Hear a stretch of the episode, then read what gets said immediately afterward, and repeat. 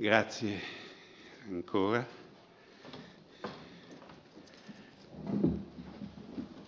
Al Presidente della Fondazione Paci, al neosindaco e alla ormai amica Giulia Cogoli. Proviamo a parlare di questo tema gradevole e sgradevole, il dono in relazione anche ai nostri obblighi verso le istituzioni pubbliche.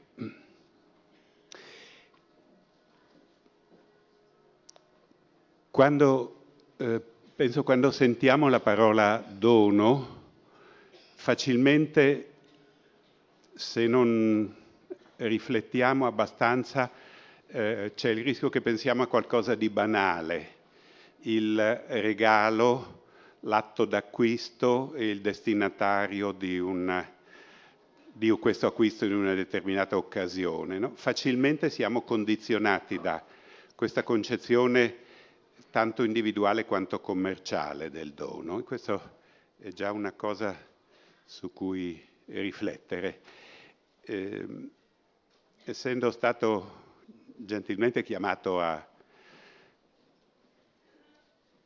a, a, al grave compito di fare una conferenza d'apertura su un tema così vasto, ho cercato di prendere invece il concetto nel senso più vasto possibile, e cioè pensare al dono collettivo e il dono ehm, non in senso solo moderno, ma sovratemporale. Eh, molti sapranno che se andiamo a vedere alla radice delle nostre lingue latine, donum eh, è analogo a dare, cioè ha un senso assolutamente generale. No? Non si tratta di qualcosa che si dà in una certa occasione perché vogliamo fare proprio un atto piacevole a quella persona in quell'occasione, è l'insieme del dare.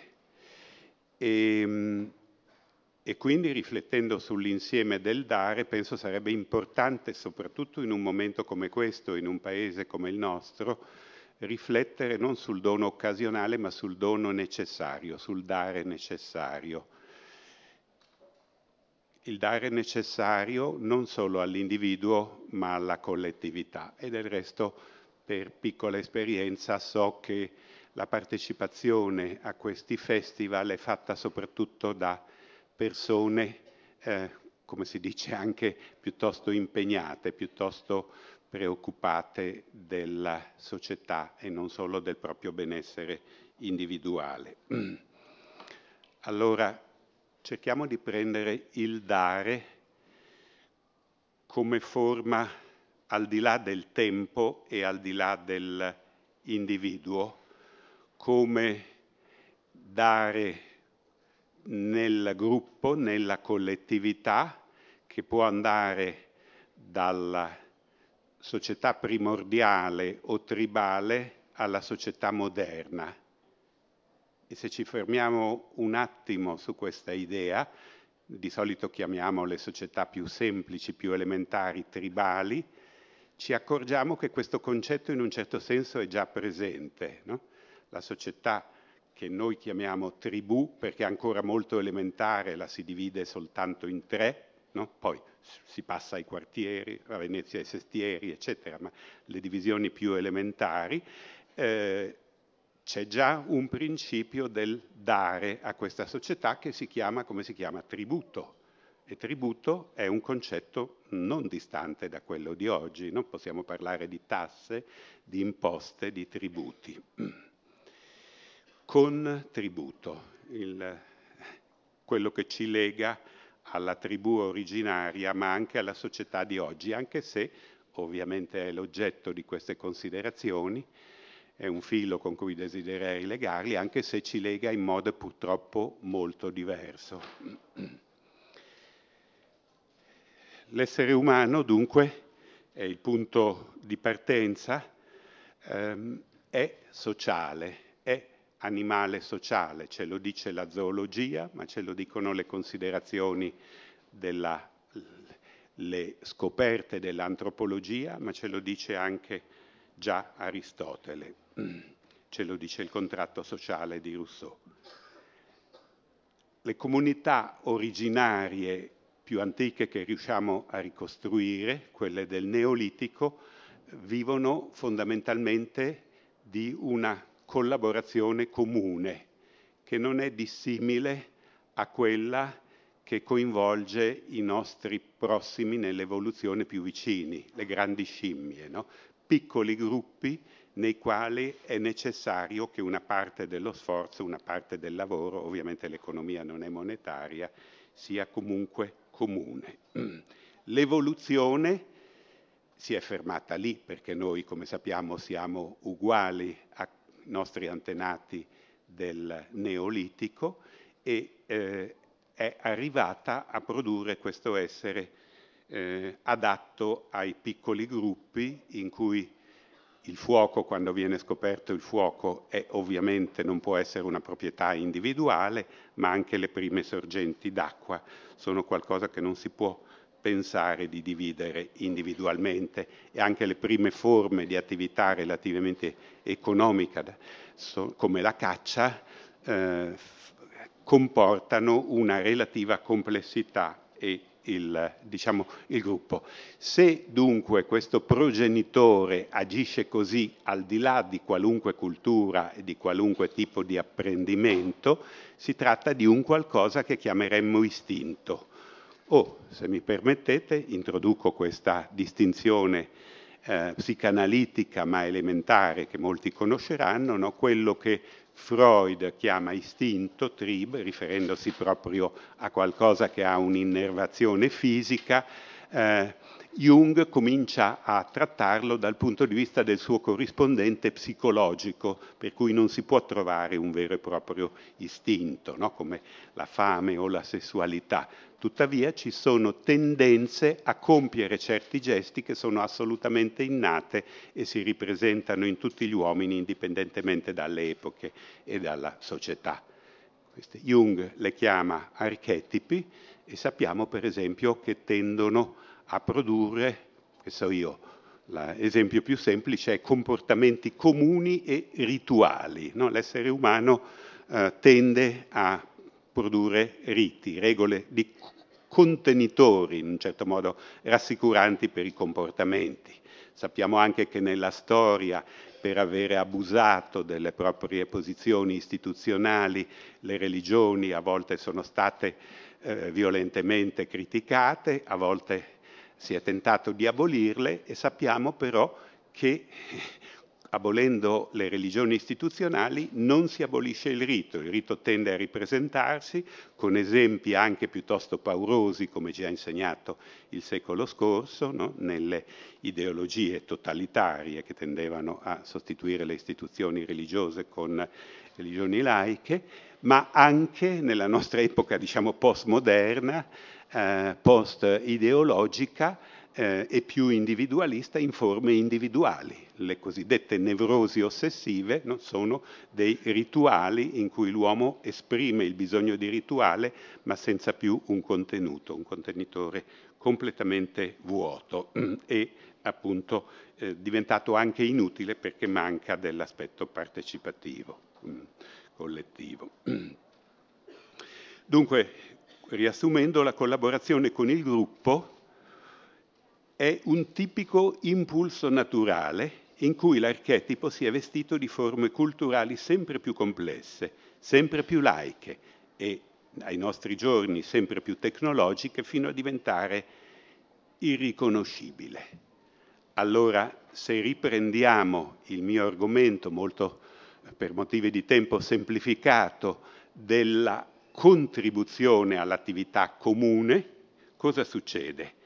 Noi abbiamo oggigiorno una consapevolezza che dobbiamo contribuire al bene comune, ma non a caso uno dei fili portanti di un convegno come questo, di un, scusate, festival, ma insomma convegno può essere lo stesso, attività culturali, è proprio interrogarci e cercare di sviluppare la nostra consapevolezza no, di ciò che ci accomuna, di che cos'è la cultura e quali sono i compiti che abbiamo in comune.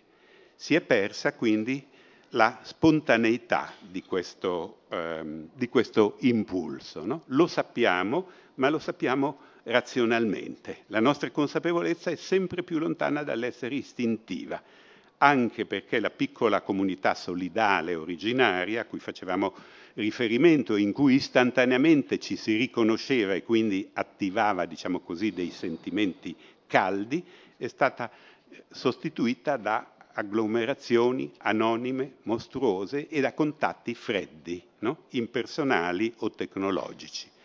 Se posso fare un piccolo riferimento, ho trattato questo nel libretto La morte del prossimo. No? La ragione dunque può dirci che è necessario partecipare ovviamente agli impegni sociali, ma su questo impegno così importante, così importante che sappiamo che nella maggior parte dei paesi occidentali assorbe grosso modo una metà, a volte addirittura di più, del prodotto interno lordo, no?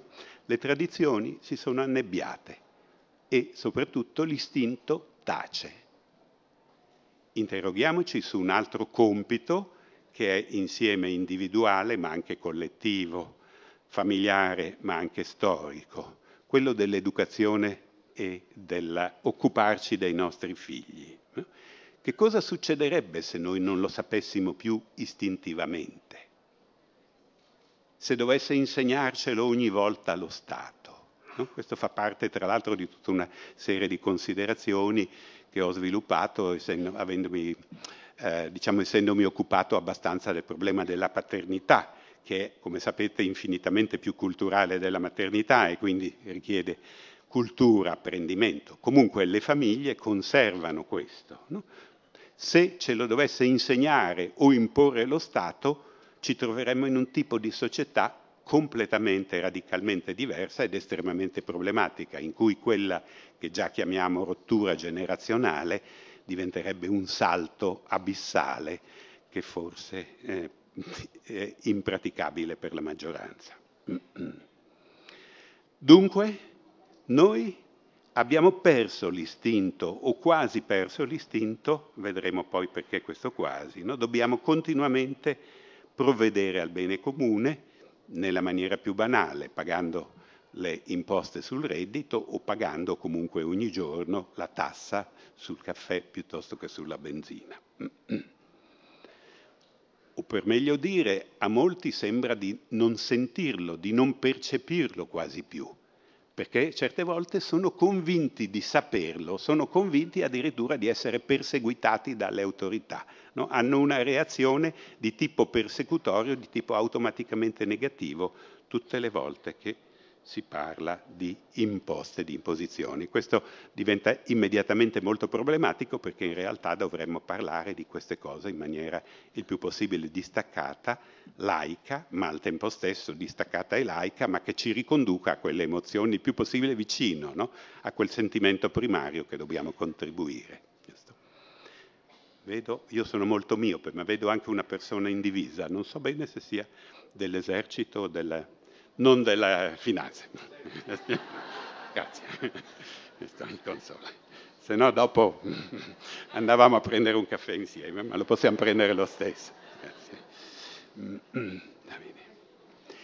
E dunque, perché non abbiamo di nuovo tempo per affrontare questo argomento complessissimo, ma perché abbiamo perso quasi completamente la istintività no? del percepire che il pagare le tasse è la continuazione di questo impulso sociale e quindi di un bisogno non solo degli altri, ma anche nostro, no? è su questo che vorrei insistere. Deriva dal fatto che per millenni infiniti tiranni hanno riscosso tasse per vivere comodi alle spalle di chi lavorava.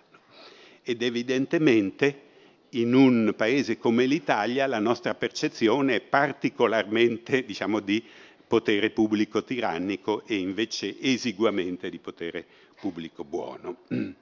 Al tempo stesso, di nuovo un argomento appunto che ho affrontato in certi scritti, eh, proprio per come siamo fatti dal punto di vista neurologico, dal punto di vista mentale, ma che si riflette automaticamente, al di là dell'educazione, anche sulle nuove generazioni, no? Eh, noi abbiamo dei sentimenti di empatia, ma sono appunto tendenzialmente limitati al prossimo, a qualcuno che possiamo vedere, toccare, no? diventa subito astratta l'andare al di là di questo. E questa è una cosa che sanno benissimo, per esempio, le organizzazioni non governative quando ci devono chiedere l'aiuto per degli orfani o delle vittime di malattie tropicali africane, sanno che pur avendo cento o mille bambini da aiutare, scelgono il bambino, ehm, lo sanno perché semplicissime inchieste di mercato, la cui ragione possiamo intuire tutti, no? dicono che bisogna mettere il volto di un bambino, è più vicino al nostro istinto. No? Man mano che il numero dei bambini cresce, la nostra empatia in teoria dovrebbe crescere, in realtà salta. No? Mm, come sappiamo, eh, cioè, l'amore sì, lo moltiplichiamo con eh, un, un, vecchio problema, avendo sempre più figli, beh, c'è una soglia al di là del quale i nostri meccanismi mentali saltano. No? È una cosa che vi dicevo, le, in senso buono le, queste organizzazioni sanno bene, in senso malvagio è una cosa che ricorderanno sicuramente molti di voi, che hanno, coloro che hanno letto delle notizie biografiche su Stalin, no? al quale è attribuito il detto uccidere un uomo è un assassinio, ma ucciderne mille o diecimila diventa una statistica. Purtroppo se ne intendeva. Dunque noi dovremmo tutte le volte chiederci dove sta questa soglia, no? se sta nel numero, come dicevamo prima, dei volti, se sta nella eccessiva estraneità dei compiti e così via. Quello che sappiamo di fatto è che in una società moderna o postmoderna, non importa come la nostra, la maggior parte di noi compie in sostanza il proprio dovere verso la collettività, il proprio dovere fiscale, per paura delle punizioni, per paura che è chiamato a pagare una certa cifra, ma eh, se viene scoperto eh, in irregolarità è chiamato a pagare cifre notevolmente superiori. No? Questa eh, è la dimostrazione in un certo senso che lo Stato funziona ancora dal punto di vista fiscale e tuttavia in un certo senso ha rinunciato alla sua funzione primaria, cioè quella di rappresentare questa comunità originaria no? e il sentimento solidale che l'ha andata formando in entità sempre più grosse e sempre più complesse. Questo significa anche, ovviamente, che, soprattutto se facciamo, permettetemi, un ragionamento da una prospettiva un po' più psicanalitica, tutti quelli che inveiscono contro l'evasione fiscale, da un lato hanno ragionissima perché questa esiste in tutte le società ed è devastante in società come la nostra, al tempo stesso lo psicanalista, discutendo magari in privato col singolo paziente, riconoscerà insieme al paziente che una buona dose di questo moralismo è fatto poi di invidia, non perché tutti o quasi tutti, moltissimi, comunque molto più di quello che dichiarano, no? sarebbero evasori se non temessero le punizioni. Questo di nuovo conferma che l'istinto è andato in tilt, no? che l'istinto non funziona più, non abbiamo più l'istinto di partecipazione, non abbiamo più la soddisfazione nel compiere il nostro dovere. E questo cosa significa?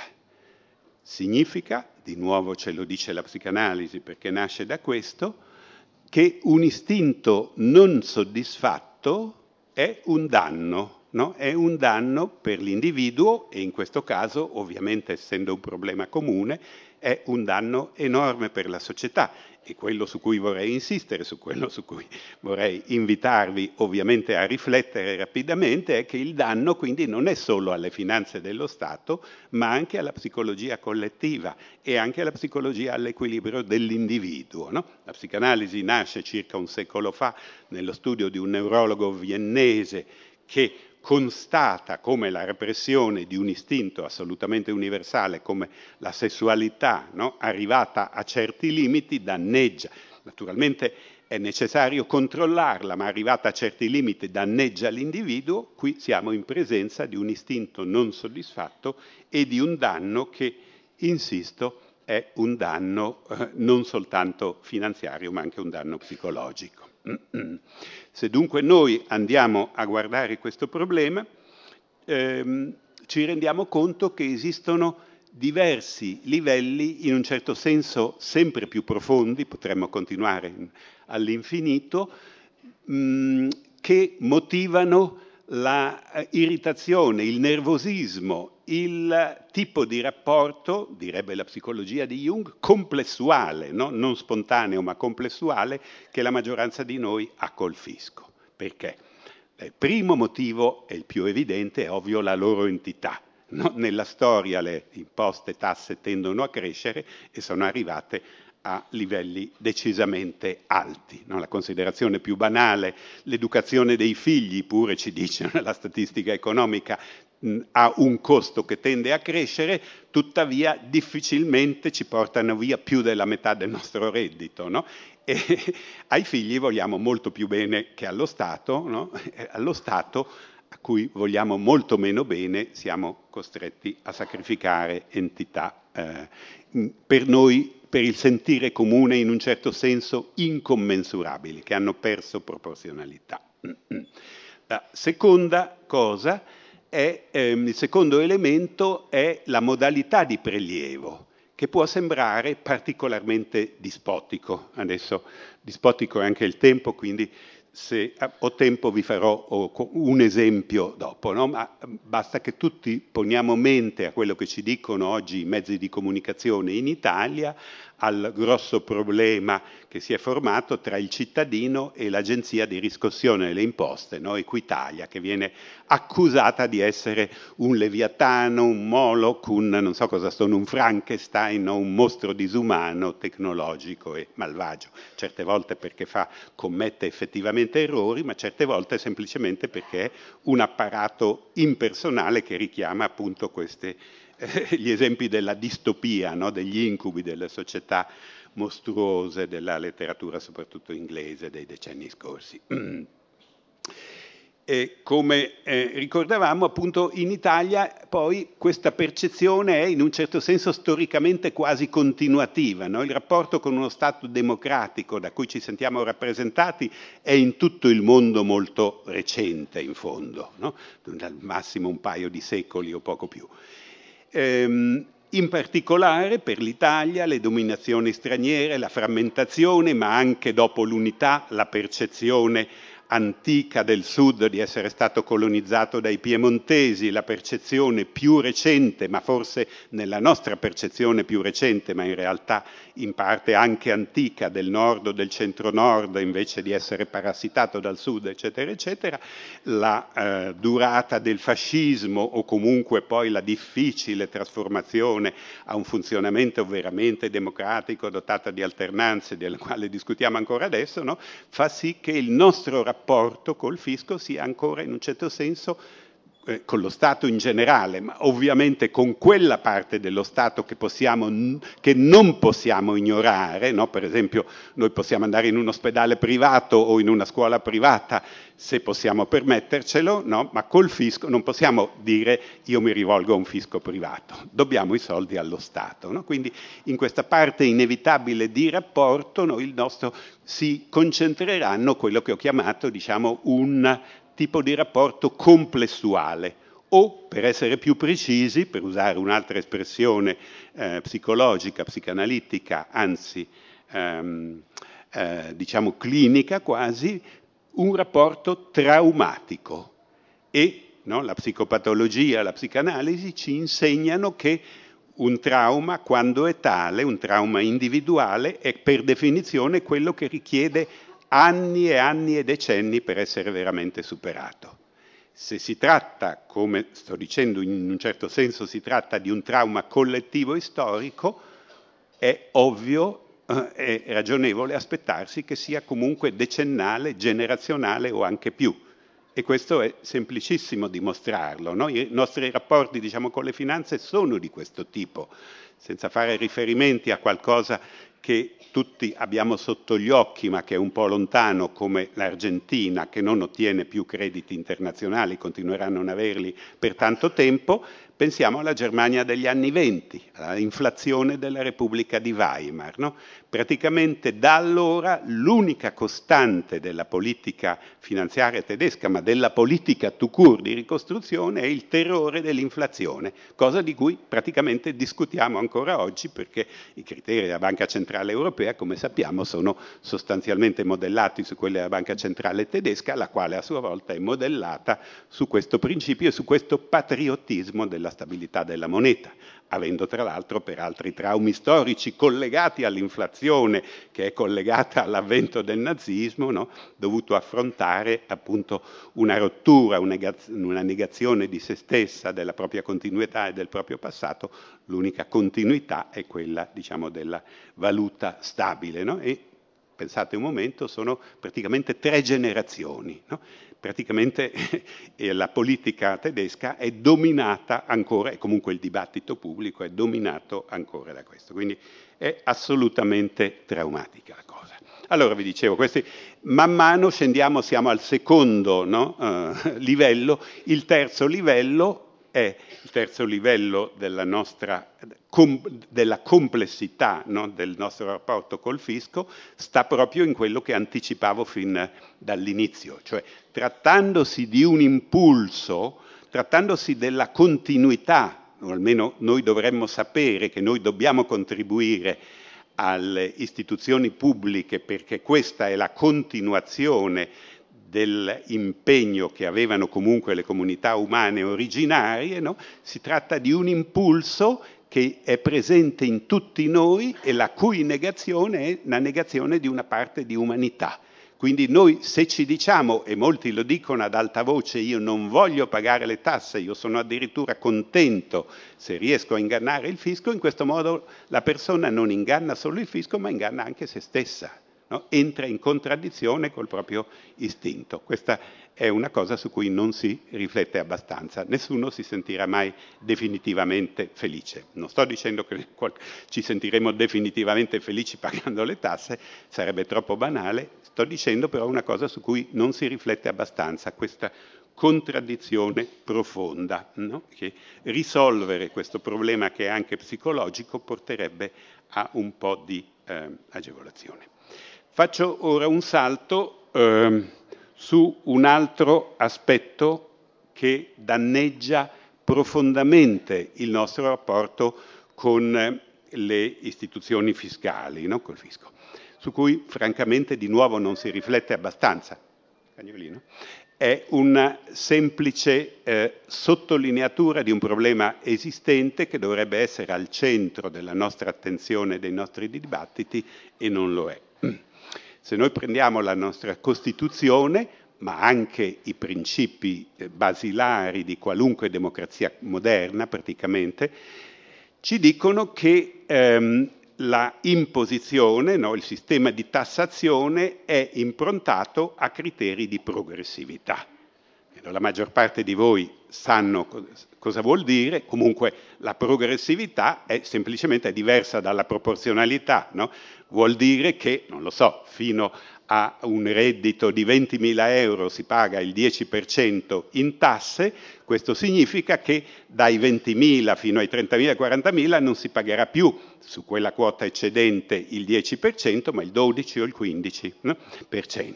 Ora, questo è stato il principio fondamentale di tutto l'Occidente fino a tempi recenti, ho sottolineato altre volte perché queste di nuovo non sono solo dati numerici, tecnici, freddamente statistici, sono cose profonde.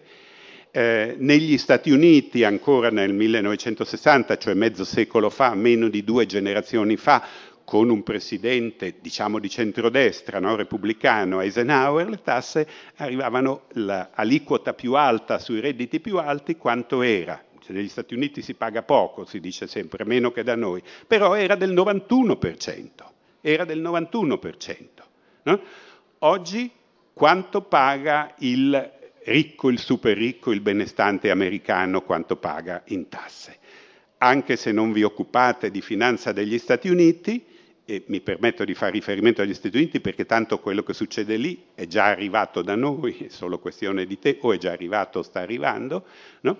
eh, tutti o di nuovo molti avranno sentito parlare, avranno letto nel circa ultimo anno la dichiarazione di Warren Buffett, o anche è stata chiamata il paradosso di Buffett. No? Warren Buffett, il secondo, grosso modo, tradizionalmente uomo più ricco degli Stati Uniti dopo Bill Gates, ha detto, tra l'altro lo chiama miliardario non pentito, uomo no? che dice noi mm, ricchi meritiamo di essere ricchi e di non essere tassati troppo perché siamo l'esempio, siamo il motore della nazione. Malgrado queste idee, Buffett ha dichiarato apertamente ho fatto i conti, io pago molto meno della mia segretaria. No? Buffett eh, con redditi stratosferici paga circa il 20%, la segretaria di Buffett ovviamente essendo una segretaria di tutt'altro che basso livello, avrà un ottimo reddito, ma paga più del 30. E questo perché? Questo, noi, questo di nuovo lo sappiamo tutti, ma mi permetto di, di riassumerlo perché è una considerazione di cui in fondo non si discute abbastanza, perché e di nuovo non è solo tecnica e psicologica, perché praticamente gli stati corteggiano Buffett eh, corteggiano i miliardari. No? Prima vivevamo in un mondo in cui i ricchi comunque dovevano corteggiare, dovevano, corteggiare lo Stato. Adesso le cose si sono rovesciate. Perché? Perché i capitali, grazie alla tecnologia e al, comunque al sistema di economia mondiale, alla globalizzazione nei suoi due aspetti, di regole economiche ma anche di possibilità tecnologiche, no? i capitali si spostano continuamente alla ricerca delle condizioni migliori. No? Quindi mediamente negli Stati Uniti i redditi da capitale, cioè l'immensa quantità di azioni e di dividendi che ha Buffett, paga circa il 15%, malgrado eh, a qualunque entità. No? il capitale, in linea di massima, può spostarsi con qualche clic del computer è molto, molto semplice diventato, no? le regole che lo impediscono, ostacoli tecnologici non ci sono più, un tempo, ancora non molto tempo fa, i contrabbandieri, chi portava i capitali all'estero dall'Italia pagava il contrabbandiere di sigarette, no? che invece delle sigarette faceva avanti e indietro con la Svizzera, con le, con le lire, no? adesso è facilissimo ed è anche lecito, permesso. No? Questa massa di capitali che si sposta, scusate, mm, dopo smetto, non vorrei essere noioso, ma è abbastanza importante, questa massa di capitali ogni giorno corrisponde a circa 3 trilioni, cioè migliaia di miliardi, eh, scusate, 4 trilioni, cioè 4 migliaia di miliardi di dollari, che corrispondono, sempre in termini americani, a ogni giorno i capitali che si muovono liberamente sono 25 volte l'ammontare delle riserve della Fed, cioè la Banca Federale Americana. No? Quindi, per dirla in altri termini, un tempo no? i capitali si muovevano all'interno di terreni, gli stati erano il territorio e all'interno di questi si muovevano. Adesso i capitali sono il territorio, abitato sparsamente dagli stati, che hanno un potere rispetto a loro ridicolo, di questa massa che quotidianamente si sposta di capitali e continua a spostarsi alla ricerca delle condizioni migliori. Solo il 5% è dovuto a transazioni commerciali cioè all'acquisto di beni o servizi. Il 95% sono spostamenti semplicemente per cercare la migliore posizione. Scusate, non le sto traendo ovviamente da pubblicazioni che contestano il sistema capitalistico, ma da articoli che scrivono economisti sul New York Times, che tutti possiamo sicuramente leggere ancora in internet. Di questo però non teniamo abbastanza conto. La sensazione di ingiustizia, comunque sostanziale, del sistema fiscale in cui viviamo in tutti i paesi dell'Occidente è più che giustificata, però di questo non si parla. No? La progressività è stata non solo completamente abolita, ma a partire dagli anni nei paesi anglosassoni, già dagli anni 70 e 80 con Reagan e Thatcher, ma è arrivata anche nella cosiddetta eh, Europa continentale che si autodefinisce più solidale. E questo vuol dire qualcosa vuol dire qualcosa e naturalmente non ho nessuna proposta, ma si tratta di un argomento sul quale varrebbe la pena di riflettere, non si riflette, e sul quale ehm, varrebbe la pena di riflettere anche psicologicamente. No?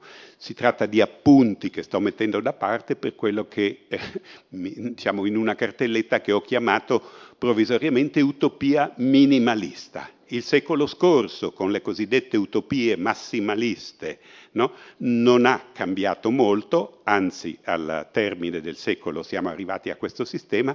Uno dei compiti di questo secolo però mh, potrebbe essere quello di non accettare questa situazione, ma di de- cominciare a porsi dei compiti minimalisti, per esempio di eh, cercare di ipotizzare dei rapporti tra il cittadino e la pubblica amministrazione che siano impostati a un minimo di sincerità. La sincerità è chiamare il sistema fiscale per quello che è, non più un sistema che porta a giustizia contributiva, no? non più un sistema progressivo, ma un sistema sostanzialmente regressivo.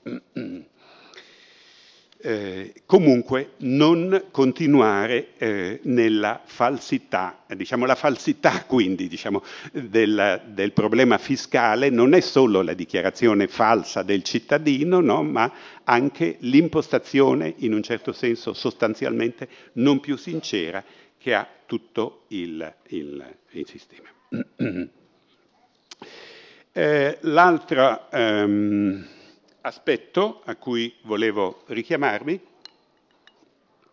un momento, è ehm, la, ehm, diciamo, irrazionalità che ha molto spesso, senza volerlo, il, il, sistema, il sistema fiscale. Naturalmente non è neppure possibile ipotizzare lontanamente affrontare un problema di questo genere e tuttavia mi viene da notare che non, ehm, diciamo, nelle discussioni di nuovo sul sistema finanziario si affronta sempre l'aspetto tecnologico e non questo aspetto psicologico. No? Per esempio, ehm, per quello che riguarda la mancanza di riferimento personale, che come vi ricordavo è ovviamente la, la, la, causa principale del nostro non percepire più la tassa come il, il bene comune, no? presenta però delle variabilità estreme. No? Io personalmente ho abitato, oltre che in Italia, anche in Svizzera e negli Stati Uniti.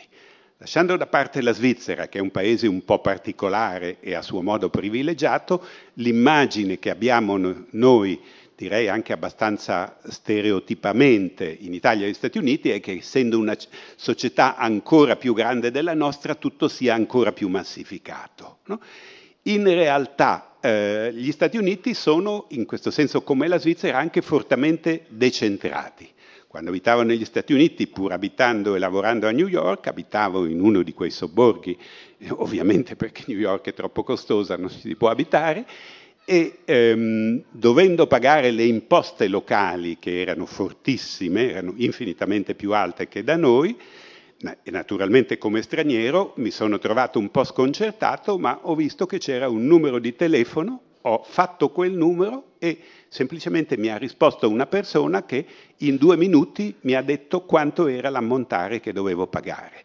Eh, sorpreso piacevolmente da questo, ho chiesto come fare a pagarlo e questa persona si è stupita, ha detto, ma lei scriva un assegno e lo metta in una busta col francobollo, no? col mio nome. Dico, ah, va bene, dico, ma come faccio a sapere che arriva? E dice, ma mm, di solito la posta arriva, se lei ha paura che non arrivi, mi ritelefoni domani, oppure senza se mi ricordo lo ritelefono io. Così si è instaurato un rapporto con questa signora che devo dire era sempre la stessa signora e quindi, diciamo, in quegli anni in cui sono stato lì era anche molto semplice. Potevo fare questo numero, questa signora diceva, ah yes, I remember you, si ricordava di me e mi diceva, no, faccia così, faccia così, e, e la busta con dentro l'assegno è arrivata e non è mai successo niente. Ora, se torniamo al problema diciamo, del, del, volto, no? della personalizzazione, è un esempio molto, molto, banale, molto stupido, però in una società decisamente di massa, no? in uno Stato dei più moderni, in un agglomerato urbano come quello di New York, è ancora eh, o almeno lo era una decina d'anni fa, possibilissimo questo sistema, che effettivamente, no, conoscendo quella persona, se io devo pagare attraverso il computer questi apparati mostruosi, sono anche invitato a cercare di vedere se posso arrotondare a mio favore.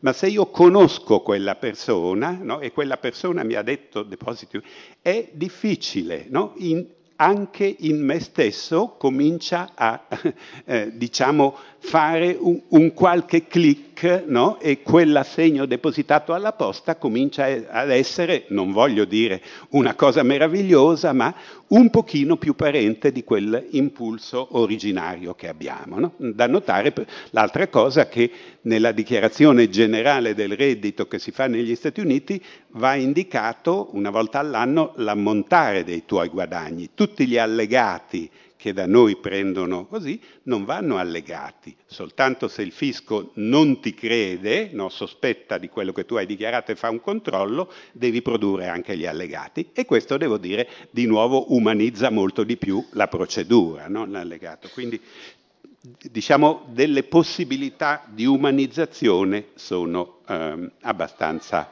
eh, vicine e possibili dappertutto. Bene avviamoci davvero alla conclusione. Noi viviamo in un mondo in cui, per dirla con eh, Régis Debray, per esempio, no? gli oggetti si mondializzano e i soggetti, per tornare a un'espressione che abbiamo usato prima, si tribalizzano. No? Noi da un lato perdiamo identità perché entriamo sempre più in questo mondo globale, da un lato non ne facciamo a meno, non ne siamo tutti responsabili perché entrando nel mercato globale ci ha permesso di abbassare fortissimamente i costi di moltissime merci, ovviamente è scomparsa l'industria tessile da noi perché il tessile è tutto fatto in Cina dove costa molto di meno, è ovvio che tutti ne abbiamo approfittato, al tempo stesso è anche sempre più ovvio che siamo sempre più spaventati da questa perdita di identità, no? Che è perdita di identità eh, anche degli oggetti. No? Da un lato ci fa comodo o fa comodo alle nuove generazioni mangiare al McDonald's perché costa di meno e perché sei sicuro in un certo senso di quello che mangi, dall'altro lato senti che perdi qualcosa.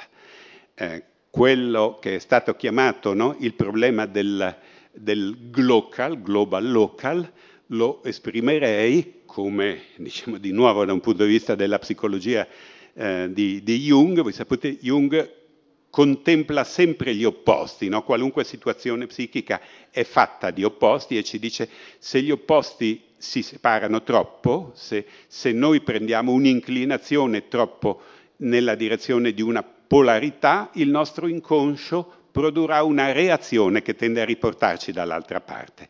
Ora, la nostra psiche, in un certo senso, è stata troppo trascinata da eventi esterni al di fuori dei confini, no? facciamo così, opla, così perdo il microfono, ma insomma, eh, in avanti, no? allora qualcosa istintivamente ci fa buttare il nostro corpo psichico sempre più all'indietro per riacquistare l'equilibrio. Buttandoci sempre più all'indietro ci ributtiamo non più soltanto all'interno dei confini del nazionale, ma sempre più no? eh, con un atteggiamento regressivo nel locale. Perché temiamo, appunto, l'altro aspetto, come sappiamo di questo, eh, de, della, della, diciamo, della merce globalizzata è anche eh, la globalizzazione della manodopera, no? la manodopera che purtroppo non può, come mi è capitato di ricordare, spostarsi con la libertà con cui si spostano i capitali, invece non è cambiato niente per la manodopera, anche se è costretta a correre dietro alla globalizzazione spostandosi, perché alla mano c'è ancora attaccato un corpo e un essere umano e quindi lo sforzo che deve fare questo corpo per andare dietro alla mano, la mano africana che vuole lavorare in Europa, deve salire su una carretta del mare e eh, non è semplice come il click del capitale, ma rischia l'annegamento, come sappiamo. Bene, quello che in pratica vediamo nel nostro paese, e con questo concludo veramente, è un altro tipo di reazione che in parte è dovuta a, ehm, a, a circostanze note eh, che si sono create, che, lo, che ci permettono di ehm, esprimerci in nuove attività, in parte però è collegata a esigenze inconsce e antichissime, e cioè quelle, ripeterei, quelle di provvedere alla compito collettivo, di dare di nuovo il nostro contributo collettivo che anche in un'economia estremamente moderna o postmoderna, estremamente finanziarizzata come la nostra, non è un contributo soltanto eh, economico, soltanto finanziario, ma anche di attività, di tempo, no? perché caratteristica dei nuovi tempi, dei tempi di oggi o postmoderni, come già diceva eh, Enzensberger nel secolo scorso, diceva nel ventunesimo secolo il bene veramente più prezioso di cui disporremo sempre di meno sarà il tempo. No?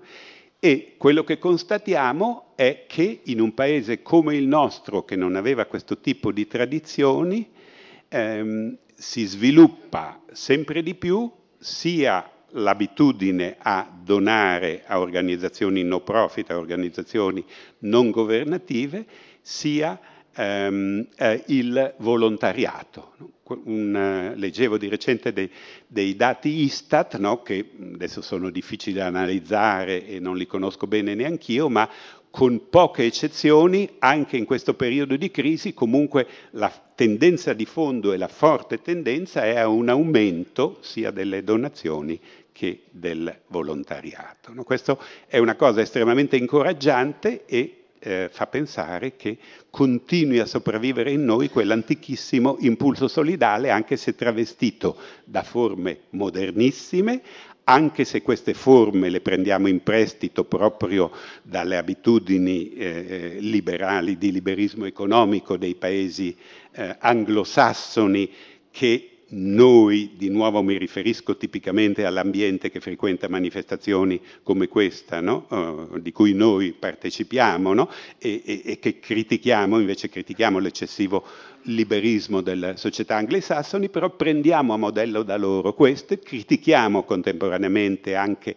l'eccesso della globalizzazione, l'eccesso di privatizzazione e al tempo stesso paradossalmente cerchiamo questi canali che sono un modo buono di utilizzare no, la globalizzazione e la privatizzazione. Cioè, paradossalmente cerchiamo, malgrado tutto, di pagare il meno possibile di tasse, ma non, o quantomeno non solo per egoismo, di nuovo è un atteggiamento troppo semplificatorio, moralistico, riduttivo, che non ci dice abbastanza, che non va al, punto, eh, al fondo psicologico delle cose, ma perché vogliamo scegliere noi il più possibile il canale, no? Cont- eh, quindi privatizzare anche il nostro contributo, privatizzare anche la donazione e tra l'altro è ovvio che tutto questo contiene alcune considerazioni sommamente di buon senso, sommamente ragionevoli, perché sappiamo che un euro depositato qui nelle finanze pubbliche è un euro, un euro dato in tasca a un missionario che apre una scuola in Africa o a Gino Strada che apre un ospedale in Afghanistan ha per via delle forti differenze economiche un valore infinitamente più elevato e quindi abbiamo la sensazione di contribuire molto più direttamente e molto più costruttivamente a, a, a quella eh, impresa no? che ci ha convinto, che ci ha commosso perché abbiamo visto il volto di quel bambino eh, che il missionario aiuto, il volto di quel povero diavolo che Gino Strada sta operando, ma, e qui torno al punto di cui siamo partiti, non è un dono soltanto fatto a loro, ma è un dono fatto a noi stessi e all'antichissimo impulso dell'uomo primitivo che non è completamente scomparso. Grazie.